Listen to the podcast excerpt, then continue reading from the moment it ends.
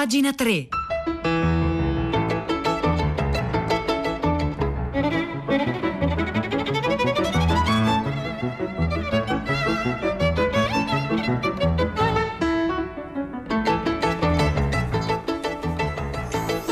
Le 9 3 minuti, buongiorno da Vittorio Giacopini e ben trovati a pagina 3 La cultura nei giornali, nel web, nelle riviste. Oggi giovedì 29 ottobre ricordiamo un grande, un grandissimo della letteratura mondiale, Charles Dickens, che appunto moriva 150 anni fa e la figura di Dickens sarà un po' il nome tutelare di una serie di incontri che si terranno in Svizzera a Monte Verità, appunto questi incontri che eh, si terranno vicino al, si terranno tutti al Palacinema di Locarno, però tutti in streaming, saranno aperti da un intervento dello scrittore anglo-pakistano Anif Kureishi e poi ci saranno molti eh, ospiti, tra cui Tarben Jalloun e Tarben Jalloun parla della, dell'importanza della letteratura e del appunto appunto del, del lavoro del pensiero e della scrittura in un'intervista con Alessandro Zaccuri per Avvenire. Oggi, dice Tarben Giallone, il grande scrittore eh, tunisino, eh, oggi la speranza viene dai eh, giovani, allora, eh, marocchino scusate, non tunisino, stavo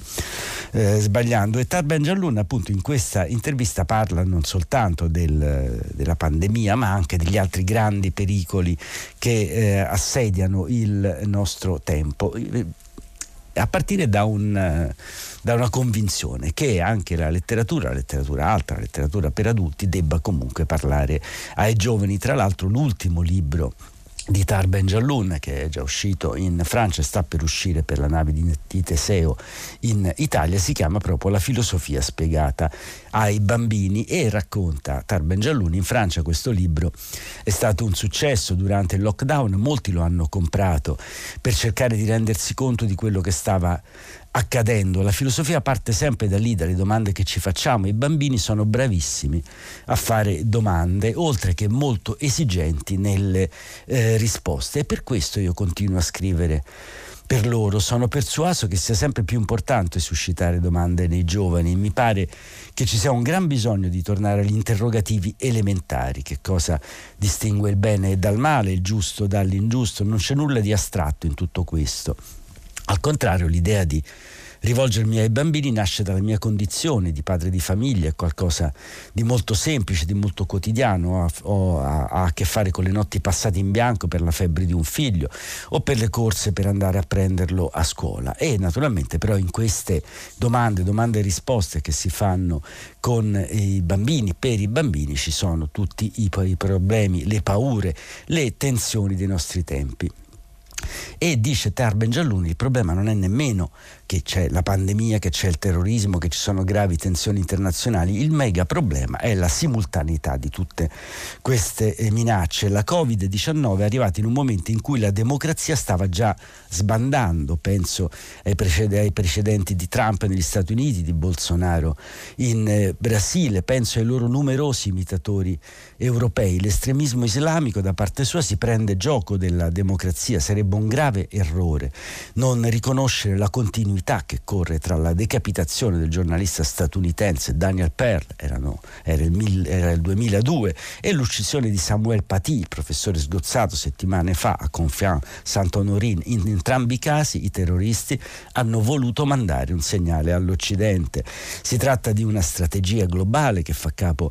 all'ideologia salafita propagata da paesi di cui è nota l'identità ed evidente l'obiettivo, instaurare in questo mondo una visione distorta dell'Islam. Poi su tutto questo pesano le disuguaglianze, disuguaglianze che sono economiche, sono anche sociali. Non c'è dubbio, dice Tarben Gialluna Zaccuri, che il mondo intero stia ancora scontando le conseguenze del neoliberismo sfrenato imposto negli anni Ottanta da figure appunto come Margaret Thatcher o Ronald Reagan in Gran Bretagna, eh, Ronald Reagan, per comprendere quanto sta accadendo, è, quello, è a quello snodo che occorre tornare, non ad avvenimenti ormai remoti come il colonialismo ottocentesco. Detto questo, non si può transigere dalla difesa dei principi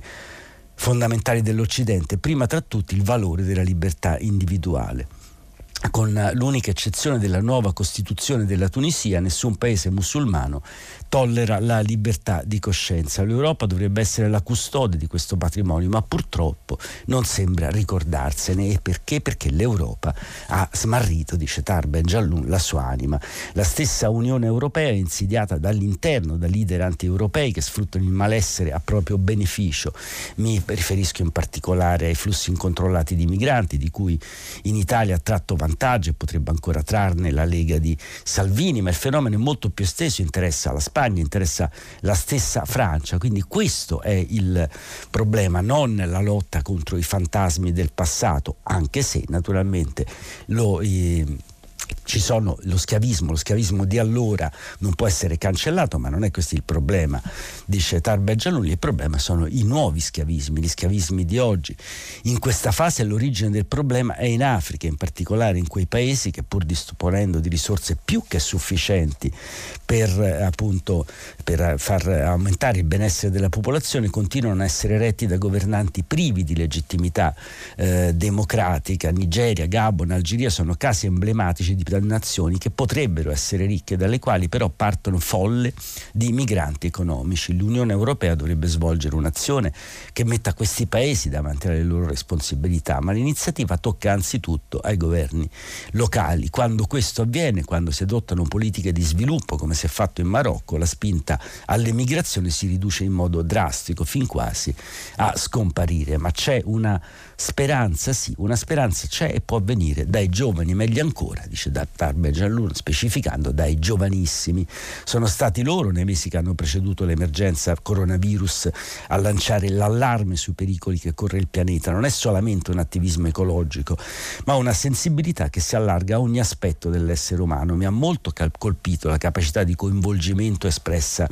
da Greta Thunberg, così come ho trovato di straordinaria, straordinaria la mobilitazione dei giovani in tutto il mondo in difesa delle minoranze dopo l'uccisione negli Stati Uniti di George Floyd. Rispetto al passato i giovani non rispondono al richiamo di un'ideologia, ma sono mossi dalla sollecitudine verso la terra. Mi sembra un segnale di speranza, un ottimo motivo per continuare a scrivere per loro. Ecco, questo era eh, Tar Benjallun che ci spiega che cosa serve appunto scrivere per i giovani, per i giovanissimi e questo nel segno anche nell'ombra di Dickens che sarà appunto il protagonista di questi eventi letterari di Monte Verità. Tar Benjallun è stato intervistato oggi da Alessandro Zaccuri su Avvenire.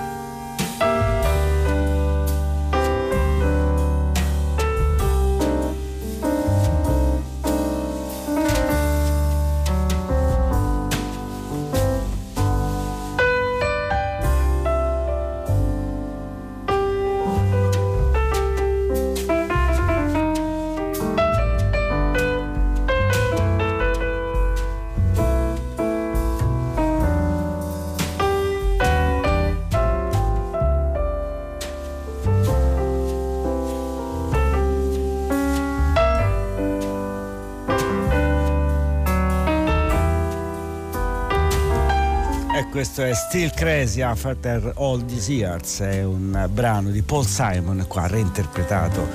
da Brad Meldau con eh, al pianoforte, con Larry Granadire al basso e Giorgio Rossi alla batteria. Io intanto vi ricordo il nostro numero di telefono 335 56 34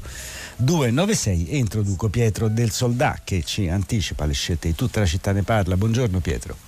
Ciao Vittorio, buongiorno. Beh, quello che ha colpito di più la sensibilità dei nostri ascoltatori e anche la nostra sono le misure di chiusura, queste forme di lockdown morbido, come chiamarlo, intraprese da Francia e Germania, in particolare il discorso di Emmanuel Macron, ma anche eh, l'intervento molto chiaro e duro, eh, rivolgendosi anche ai lender tedeschi, oltre che a tutto il popolo eh, della Germania di Angela Merkel, ci fanno capire, innanzitutto ci porteranno lì, noi andremo lì questa mattina, tutta la città ne parla parla sull'onda anche di quello che ha detto Roberto da Pisa, il primo ascoltatore che ha aperto il filo diretto di prima pagina, cercando anche di capire come, come fanno loro a chiudere tutto ma a tenere aperte le scuole, una differenza non da poco rispetto all'Italia. E tuttavia pensando anche che in fondo quello che stiamo vedendo è che c'è un grande fenomeno europeo che si produce verifica con numeri molto simili, anzi gli altri sono messi peggio di noi e noi sembra che li stiamo inseguendo per quanto riguarda i contagi e i ricoveri ospedalieri e questo forse ci aiuta anche a capire meglio il fenomeno italiano, non dobbiamo solo stare dentro i confini nazionali quando giudichiamo le misure restrittive, le chiusure de, di certe attività, dei ristoranti, dei bar la sera, dei cinema e dei teatri, le stesse cose stanno accadendo eh, negli altri paesi europei, dunque evidentemente c'è qualcosa che guard- dobbiamo guardare con occhi meno nazionali e più continentali, perché il processo è davvero lo stesso e ci attende un inverno molto difficile. Indagheremo anche questo fattore freddo che sembra essere tornato un po' al centro del dibattito, forse sottovalutato durante l'estate da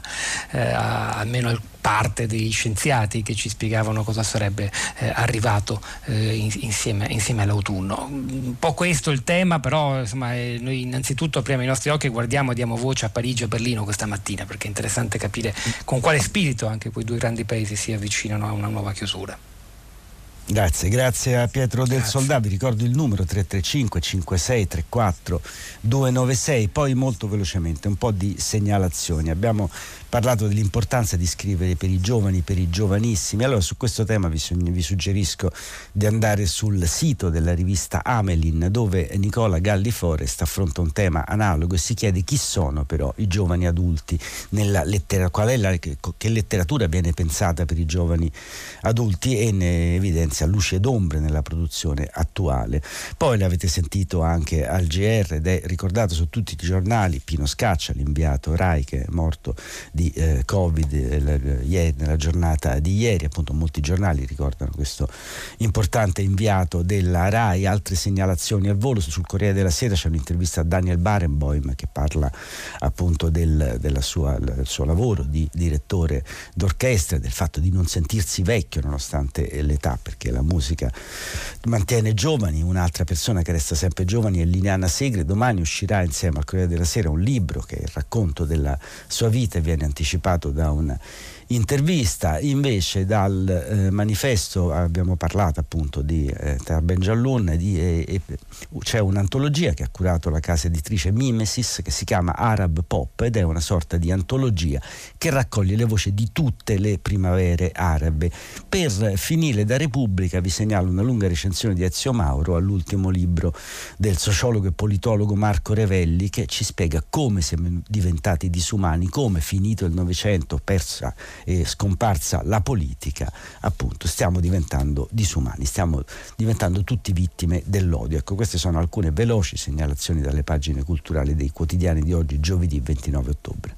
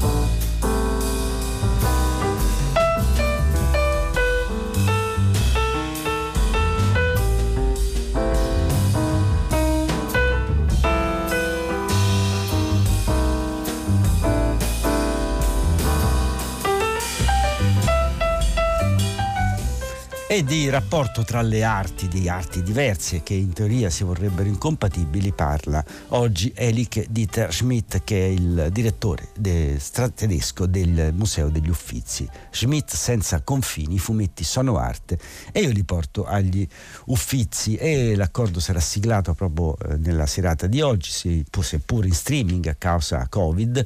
con eh, l'accordo sarà eh, nel, nella sede di Lucca Comics and Games, è la prima volta nella storia cinquecentaria degli Uffizi, per la prima volta la blasonata galleria, scrive sul Corriere della Sera Marco Gasperetti, inizierà una collaborazione con la rassegna di fumetti più seguita in Europa, strisce e capolavori, certo perché molte sono le analogie tra i fumetti e i dipinti, dice Schmidt, e c'era da aspettarselo, eh, commenta Gasperetti, il teutonico direttore del Museo Fiorentino, ha da tempo deciso di aprire la galleria al pop, strizzando l'occhio all'universo giovanile, alle forme artistiche esse collegate, ma insomma non, dice Schmidt, in realtà non è nessuna la novità, gli uffizi sono già pieni di esseri ibridi, deformi, mostri grotteschi, creature spaventose, demoni e similari, conferma Schmidt. E quindi, come vedete, anche i, i, i, i personaggi dei fumetti, i supereroi, i mostri dei fumetti, anche non i mostri, possono entrare perché appunto anche il fumetto è un'arte come le altre. Lui stesso racconta il suo lungo rapporto con i fumetti da ragazzo, dice ero innamorato di Asterix e di Obelix, non solo per la loro intelligente ironia, ma per quel giocare su un latino maccheronico, io leggevo in tedesco, da tedesco, anche se di Friburgo e dunque non lontano dalla Francia dei Galli. Chi parla di sacralità dei musei vuole venerare la cenere, dice Schmidt. Noi vogliamo invece tenere vivo il fuoco dell'entusiasmo facendo dialogare grandi capolavori eh, dell'arte popolare, che poi non è una novità, troviamo opere prototipe nei, dei fumetti nei codici miniati medievali, in alcuni quadri del 400 nordiche, ci sono i balloon, le nominette di testo, anche in alcuni dipinti antichi. E poi gli stessi comics sono stati contaminati dalla storia dell'arte e grandi maestri hanno trovato ispirazione. Quindi come dice Eric Schmidt bisogna aprire perché chi vuole diciamo, trasformare i musei in un luogo sacro non fa che venerare la cenere, mentre invece noi vogliamo tenere acceso il fuoco. A proposito di questi temi, tra l'altro la commissione tra immagine e parola, l'importanza del fumetto e dell'illustrazione per lo sviluppo della lingua italiana è stato il tema della settimana della lingua italiana del mondo che si è svolta a cura del Ministero eh, degli Esteri nel eh, corso della settimana scorsa e su cui tornerà però domani, venerdì 30 ottobre 2020, la giornata programmatica di Radio 3, appunto questo tradizionale appuntamento che è realizzato in collaborazione con il Ministero dell'Università e della Ricerca Scientifica, del, MAE, del, del Ministero degli Esteri, dell'Accademia della Crusca, della comunità radiotelevisiva Italofani e del portale degli studenti Scuola Net, appunto per tornare a parlare di questo, dell'italiano tra parole, immagini, graffiti, illustrazioni, eh, fumetti, se ne parlerà appunto domani a Radio 3 con alcuni ospiti importanti come Giuseppe Sergio che si occupa di giornalismo a fumetti, poi ci saranno degli esponenti del mondo del graphic novel come Ratiger di Coconino Press che con Mattia Morandi del MIBACT racconterà il progetto Fumetti nei musei a Radio 3 Suite e poi non, eh, ci saranno saranno anche altri personaggi, personaggi della street art, di riqualificazioni urbane come Alice Pasquini, che tra l'altro è l'artista dell'anno di Radio 3, se interverrà tutta la città ne parla, e ci sarà anche il Corriere della Sera, l'inviato del Corriere della Sera, Marisio, col critico d'arte e curatore Cristian Gangitano, che racconteranno appunto i muri, la realtà raccontata sui muri a Fahrenheit. E poi la serata programmatica appunto dalle 21 alle 22.45 Giuseppe Antonelli, linguista, primo conduttore della Lingua Batte, si confronterà con vari ospiti, dallo scrittore Corrado Augias a Valentina De Poli a Enrico Tredi Terrinoni, traduttore su un progetto dell'Ulisse a fumetti in collaborazione con l'Istituto Italiano di Cultura di Dublino, fino a Silvia Zicche, che è una fumettista, ma insomma molti altri ospiti. Vi ricordo questa sarà la giornata programmatica di domani, tutto il giorno e in particolare con questo appuntamento serale dalle 21 alle 22.45 si parlerà di questo tema, appunto come l'italiano nel mondo si evolve tra parole e immagini, tra graffiti, illustrazioni e fumetti.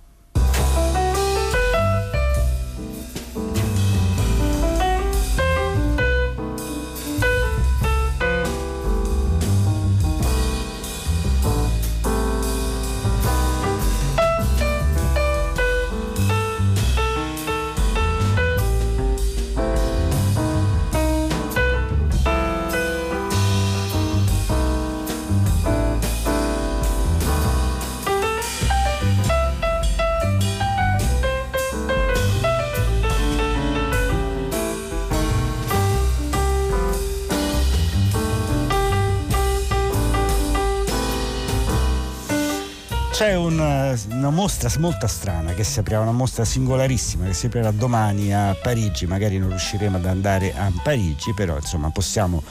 andare a curiosare di, di questa mostra con Angelo Molica Faranco che ne scrive oggi sul Fatto Quotidiano, La valigia dell'attore. La valigia dell'attore è il titolo che dà il, il, fatto a questo articolo che parla in realtà della mostra Le Valise de Jean Genet, appunto l'attore, lo scrittore in realtà in questo caso è Jean Genet, lo, lo scrittore francese che appunto aveva conservato alcune valigie che, in, cui in, cui sono contenuti tutti i materiali che aveva scritto negli ultimi 10-14 anni della sua vita, in cui non pubblicò nulla e se ne andò in giro per il mondo a partire dal eh, 68. Non sappiamo quasi nulla di Genet perché il contenuto di quelle valigie che si è portato dietro in tutte queste perigrazioni su e giù per il mondo, nessuno l'ha visti finché, finché domani non verranno aperte e rivelate in questa mostra. Il contenuto di quelle valigie non è mai stato svelato, ma domani la mostra Le valigie di Genet all'IMEC a Parigi ne esporrà i segreti. 14 anni di scrittura tra camicie, sciarpe, un giubbotto blu e un solo libro feticcio, le illuminazioni di Rimbaud che leggeva e rileggeva. Una frase è sottolineata con ve- veemenza può esserci solo la fine del mondo andando avanti. Genet contrariamente a quanto si temeva si pensava, non aveva smesso di scrivere dunque, ma solo di pubblicare. Nella valigia ci sono due saggi sul jazz, un racconto sulla sua infanzia, testi incompleti, alcuni disegni di Jackie Maglia, il vagabondo che Genet aveva aureolato a compagno di vita, lo stesso che lo rinvenne morto il 15 aprile del 1986 sul pavimento del bagno del Jack Hotel di Parigi, esanime. In una di queste matite Genet è steso sul letto, appare visibilmente malato, rosso dal cancro, in un altro firmato dall'amico Giacometti, siede sopra la scrivania del comune avvocato Roland Dumas, cui Genet consegna le valigie prima di morire dicendogli fanne quello che vuoi, ma soprattutto ci sono molte sceneggiature. Sul frontespizio di una si legge Pur David, si tratta di David Bowie. Il cantante infatti affascinato dal primo romanzo di Genet, Notre Dame dei Fiori, gli aveva chiesto la riduzione cinematografica perché voleva esserne il protagonista. Divina, un travestito, i due si incontrarono a Londra in un ristorante, Genet eh, entra e nota una bella donna sola al tavolo e le lancia Mr. Bowie, I presume. Il cantante si era preparato per quel ruolo, poi però il progetto fallì per mancanza di fondi. Infine il manoscritto del suo ultimo libro uscito postimo, Un cattif amore. Ma c'è un reperto che ci consente di penetrare davvero il laboratorio dell'irregolare scrittore, migliaia di note autografe, appunti che lo scrittore prendeva sui fogli più improbabili, ritagli di giornale, cartine dello zucchero, fatture letture di hotel. Sopra vi appunta la vita. Leggiamone una. Il gioco dell'opera d'arte è che non bisogna aspettarsi che un artista metta il suo gioco a disposizione di qualcosa che non sia l'arte stesso. Ecco, questi sono alcuni degli appunti e delle tante cose che si trovavano nella valigia di Jean Genet, valigie che saranno, che erano consegnate, erano state consegnate a questo avvocato e che saranno aperte per la prima volta domani all'IMEC di Parigi. Ne scrive oggi Angelo Molica Franco su Fatto Quotidiano.